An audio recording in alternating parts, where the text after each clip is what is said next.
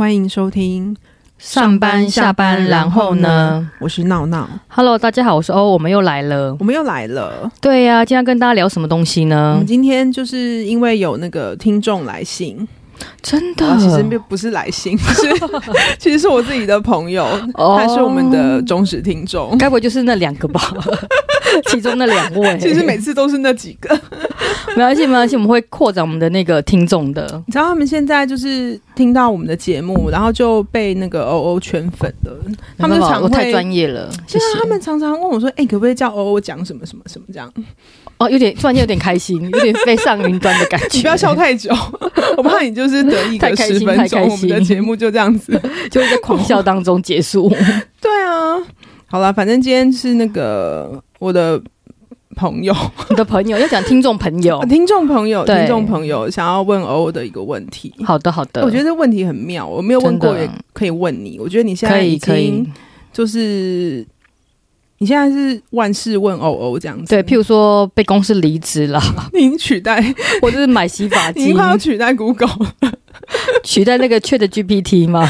对啊，你真的很厉害了，我赶快赶快讲一下到底要讲什么，不然现在欧欧会太开心。对，我已经在狂笑了。对，欸、你镇定一下。好好好好好，好，我们现在主题是想要问欧欧，就是要如何买保险啊？看嘛，我的专业。这个你也会？Of course，这个你也会。一片蛋糕，太夸张了吧？你知道什么是一片蛋糕吗？有什么你不会的？我什么都会。太夸张了，对，就会太多，好累。脑筋装太多东西，好累。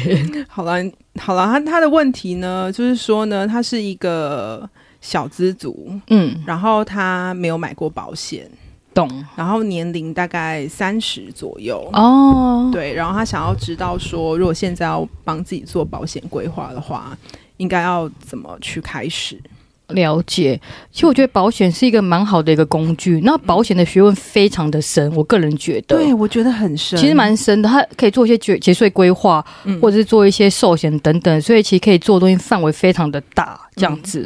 对，那我认为说，其实不同的年龄层在不同阶段有不同的配置，嗯哼，这个你应该同意吧？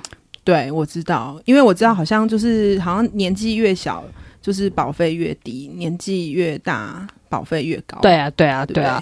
那像譬如说，像有些高龄跟高资产，对不对？嗯、像高龄跟高资产，我就我就建议说呢，可以做一些传承或节税规划。嗯，对，这是非常重要。嗯、因为如果有些高资产的客人的话，他必须把一些他的他的他的一些财产做一些传承，所以节税规划的话就是他的重点。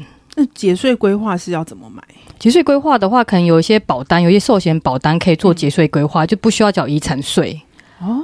对，这个是非常重要的。嗯哼，嗯嗯对。然后如果说假设今天是中产阶级，嗯、然后又有房贷，嗯、那也是家庭的支柱的话，我就会非常建议说，这类型的客群的话，要做一个很重要的规划，就是做寿险规划。嗯哼嗯哼，对。那你知道寿险很贵吗？寿险对，好像很贵，而且是不是一次就要缴？就是二十年之类的，对，因为其实如果终身寿险的话是非常的贵，嗯、尤其现在目前的保单的预定利率比较低，嗯、所以终身寿险的话是很贵的。嗯、所以我建议说，如果是中产阶级想要找个 CP 值比较高的寿险的话，会建议说，其实可以把终身寿险的额度放低，然后重点是什么东西呢？重点是可以买一个定期寿险，因为定期寿险比较便宜。那虽然说定期寿险可能是消耗型的，但它的 CP 值比较高，所以可以透过定期寿险或是公司的团险，然后或者是意外险，把那个寿险的幅度放大。哎，等一下，定期寿险的意思是什么？是每年缴的那种？定期寿险的意思就是有缴才有，它是不会返还，它是一个消耗型的东西。就譬如说，你可能缴了五年，缴了十年，你不继续缴了，它不会返还给你，就等于是投入的沉没成本。嗯，它不会返还，但它的倍数可以做的比较高。哦，对，所以可以购买定期寿险。那你有听过房贷寿险吗？房贷寿险不知道这是什么哦，就是说，因为有很多有很多呃有很多人，譬如说呢，呃，他在买房子的时候，他就会搭配一个房贷寿险。嗯，那房贷寿险的好处是说呢，在要保人在呃缴缴纳那个寿险的缴纳那个房贷的期间当中，如果身亡了，嗯，然后就会理赔一个房贷寿险。哦，对，那房贷寿险的话，其实还蛮贵的。哦，是哦，非常贵，很贵很贵，而且它是一个消耗型，就譬如说呢，这二十年当中你房贷缴完都对，嗯、你所你你的保障都结束了，哦、就是你房贷缴完之后，你保障就结束了。嗯、哦，原来是对，所以房贷寿险的成本其实是蛮高的，嗯、所以我会觉得说呢，如果说是比较中产阶级的，我不会建议买房贷寿险，因为房贷寿险的话也是一次性的缴纳，然后是消耗型的，嗯、就是你缴完之后就拿不回来了。可是它比较适合，就是你是家里的唯一经济支柱，然后你们刚好就是在买房哦，然后需要有这样子的保障。呃，应应该是说，如果说假设你有房贷对不对？嗯、我会建议说不要买房贷寿险哦。对对对对，因为房贷寿险的成本很高，跟我想然后它是消耗型的，就是你在那个房贷结束之后的话，这个保障就结束了。嗯，而且房贷寿险有个缺点，就是譬如说呢。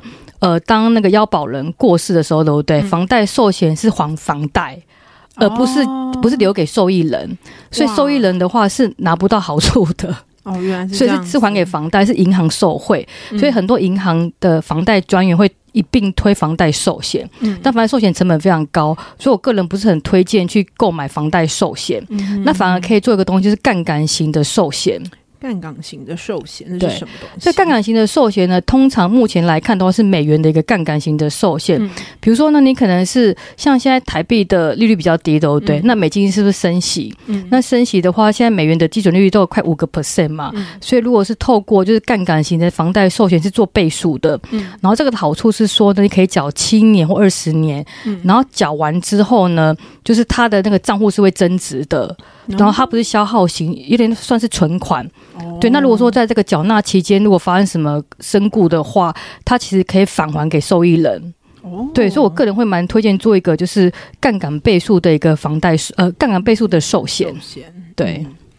哇，原来原来寿险有这么多种。对，因为寿险其实还蛮多的变化，有定期寿险、意外险，嗯，然后杠杆型的寿险跟房贷寿险。嗯，那我觉得大家可以依照自己的需求去做配置。嗯嗯。嗯好，所以这这是适合，也是中中产嘛，中产，因为中产阶级，因为中产阶级通常他们在年轻的时候就已经有规划了一些健康险跟癌症险嘛，嗯、所以通常中产阶级的话比较建议说把寿险放大。嗯、那最主要的目的是因为可以呃防止说，如果假设这个经济支柱突然间去跟上帝喝咖啡的话，嗯、那不会造成整个家庭经济的一个损伤，所以会建议的话就把寿险的倍数把它放大。哦，原来是如此。对，然后第三块的话，就今天的重点，小知足。嗯，对，那我们先定义一下什么叫小知足。小知足就是刚出社会没多久，嗯，对。然后薪水的话，可能还在成长阶段，嗯，所以他没有办法负担过多的保费，嗯哼，对不对？是这个意思吗？嗯、对，叫做小知足。那小知足的话，建议说，就是呃，先可以配置就意外险，嗯。癌症险跟健康险，嗯、我觉得这三个还蛮重要的。那、嗯、小资族的话，我觉得投保三个原则，就是第一个一定要低保费，嗯、然后高保障。跟理赔明确，就是做一个 CP 值最高的一个配置，嗯、我觉得这是蛮重要的。嗯、对，那意外险，我觉得大家应该都还蛮清楚，所以意外险的话就不要多赘述。嗯、因为意外险的话，就是大家都知道，就是一个呃消耗型的意外险，嗯、就是缴缴费期间就有保障，嗯、那缴费如果没有缴费的话就没有保障，就是一般意外险的定义嘛。嗯、哼对，然后如果说假设健康险，我觉得健康险是非常重要。为什么？为什么要趁年轻保健康险？你知道为什么吗？为什么？因为呢，像我们如果迈入中年之后，对不对？嗯，常常会有体况。哦，对对。那如果如果说你有体况的状况之下的话，其实很多保险公司会退保，嗯，或者你没没办法加保，嗯，所以通常要趁年轻，就身体比较健康、没有体况的状况之下的话，把健康险把它保足。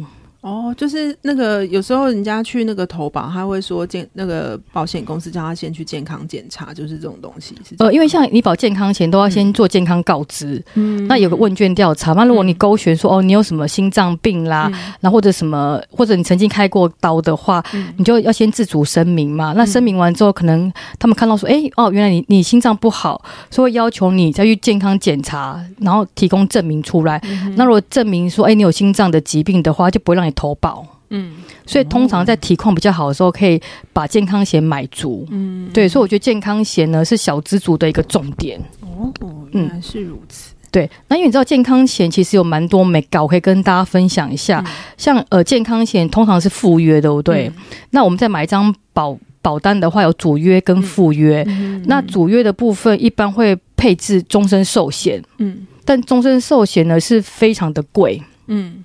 对，所以我觉得小资族的话，如果为了让保费是可以符合自己的预算的话，会建议说呢，可以把终身寿险主约部分往下降，降到最低门槛。然后如果说觉得寿险不够的话，可以买定期险或者意外险，把寿险倍数放大，嗯、所以终身寿险的金额就把它降到最低，嗯、这样的保费会比较便宜，这样子。嗯对，那如果说假设今天是机车族，譬如说他可能小资族，他每一天都是透过呃骑机车去通勤的话，嗯、我会建议说呢，主约可以改成残服险。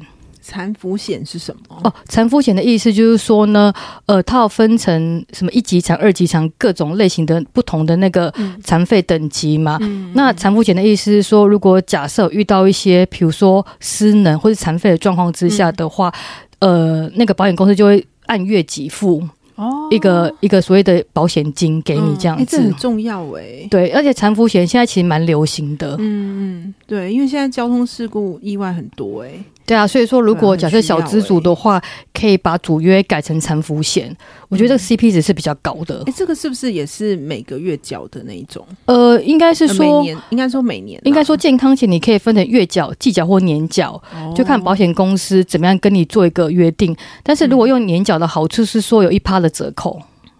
哦，对，然后会比较便宜。然后如果大家比较聪明的话，可以透过信用卡。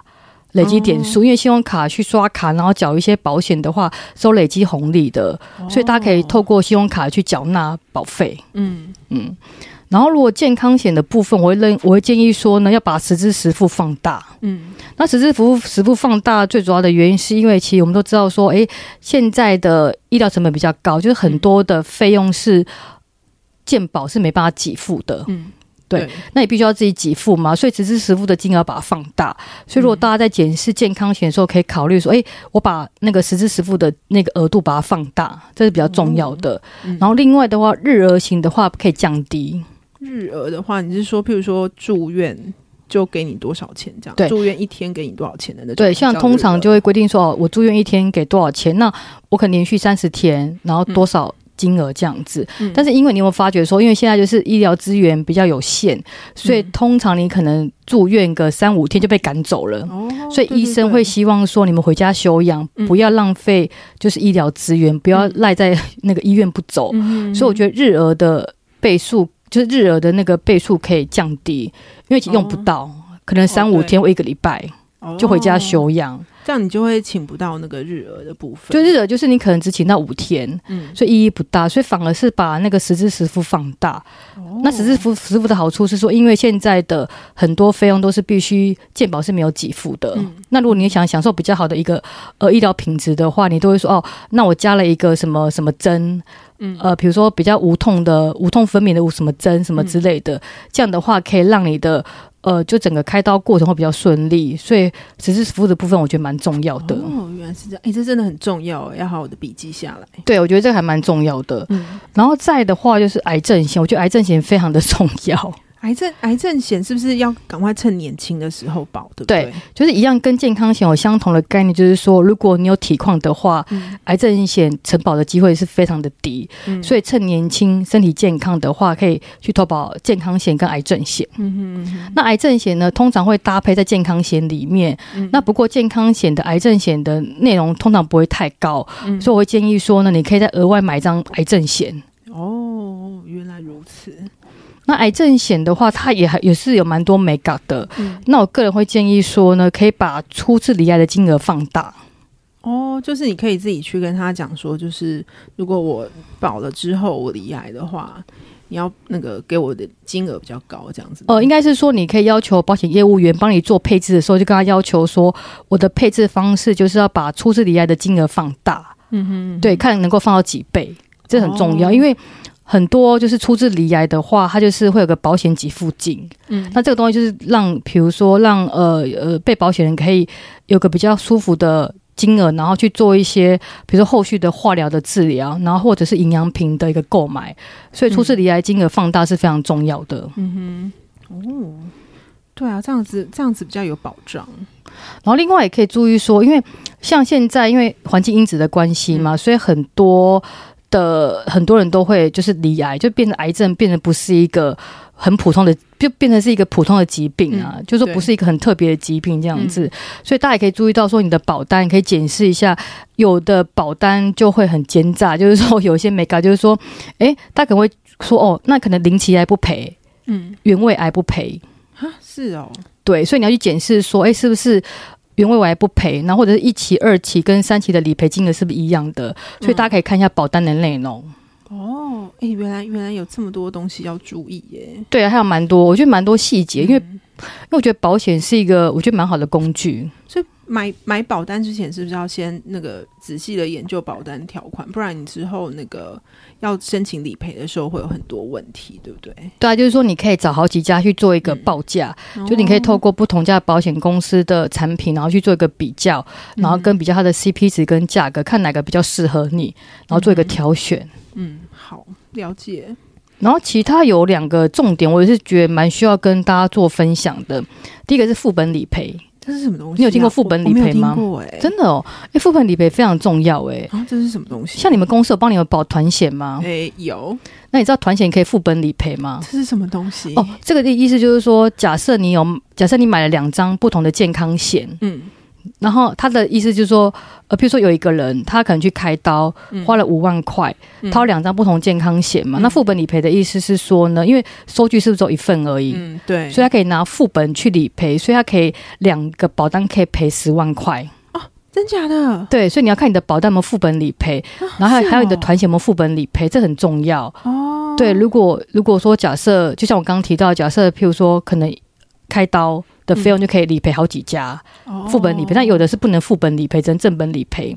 所以比如说你有两张保单，A 保单是正本理赔，嗯、然后 B 的话是副本理赔，对不对？嗯、你就可以把把你的收据拿去 A。做理赔，然后副本去 B 做理赔，你就可以拿到十万块。欸、对耶，这样真的就是压力减轻很多，对不对？对，所以你在承保的过程当中，你要先问业务员说：“哎、欸，那我这张保单是可不可以副本理赔？可以看到保单条款。嗯”我觉得这蛮重要的。哦，哎、欸，真的，这真的很重要哎，这个这个我也要笔记下来。对，然后还有一个非常重要的是，我觉得非常非常重要，就一定要加保豁免保费。这个又是什么呢？豁免保费的话，就是。它通常是保被保险人，豁免保费的意思就是说，因为其实每家保险公司它的承保的条件不太一样。嗯，那通常来讲的话，譬如说被保险人如果发生了呃，比如说二到六级残呐，或者是严重烧烫伤，嗯，或者罹患重大疾病的话，他可以不用继续缴保费，但是保障仍然是存在的。哦，这非常重要。因为小资族的话，要保人跟被保险通常同一个人，对不对？嗯、对。那如果假设今天小资族，如果说呃，比如说发生了什么意外，嗯、重大烧烫伤，嗯、他没有办法工作能力了，嗯、他没办法继续缴这个保费，继续缴下去。嗯、但是如果说你的保单是要豁免保费的话，嗯、你可以不用继续缴下去，但是呢，这个保障是有效的。哦，哎，这样真的很好哎，而且豁免保费很便宜。哦，是哦，你通常可以就是在。你的健康险加一个豁免保费。哦，所以它它不会很贵，就是你这是一个几百块。额外加的东西，但是不会很贵，但是保障很好。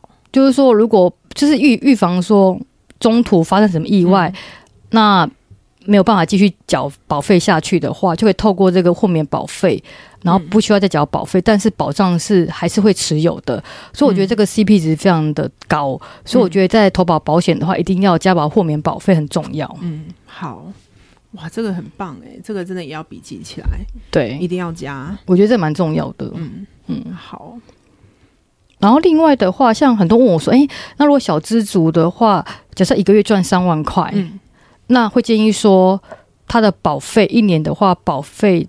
不要缴超过多少钱？嗯，对，对，就是预算要怎么抓，对不对？对，预算我觉得蛮重要。我觉得，因为我觉得毕竟是小资族嘛，那你肯定要把你其他的资金拿来当生活费啦，嗯、然后缴房租啦，那对或者是说一些 交际费，或者是想要把其他的资金拿来去做投资、存款等等的。嗯，嗯，所以我个人会建议说，如果是小资主，假设一个月是三万块的月薪，嗯，那一年底薪的话是三十六万，对不对？嗯、对，我会建议说，他一年的保费。不要超过一个月的薪水，就是不要超过三万块，就是大概十哦，对，十十分之一左右的，对，大概十分之一，就是不要让自己的负担太重。嗯，因为毕竟小资族的目的是说，我去把我的。就是比如说健康险啊，然后癌症险把它保足，嗯、但重点是说我要把其他资金拿来做运用，嗯、做一些投资，做一些获利，让它的外的资产是增值的幅度是更高的，哦、所以不需要把这么多资金放在一般的保险上面，反而是应该做一些灵活的配置。所以一年的话，大概是年薪的十分之一或十二分之一是一个预算的上限。嗯，哦，原来是这样。因为我觉得很多人第一次买保险真的不知道怎么抓，那就是看你遇到什么样的业务员，他跟你推销，然后你也不知道该怎么样去选择这样子。对，而且我觉得就是如果我们自己有一些。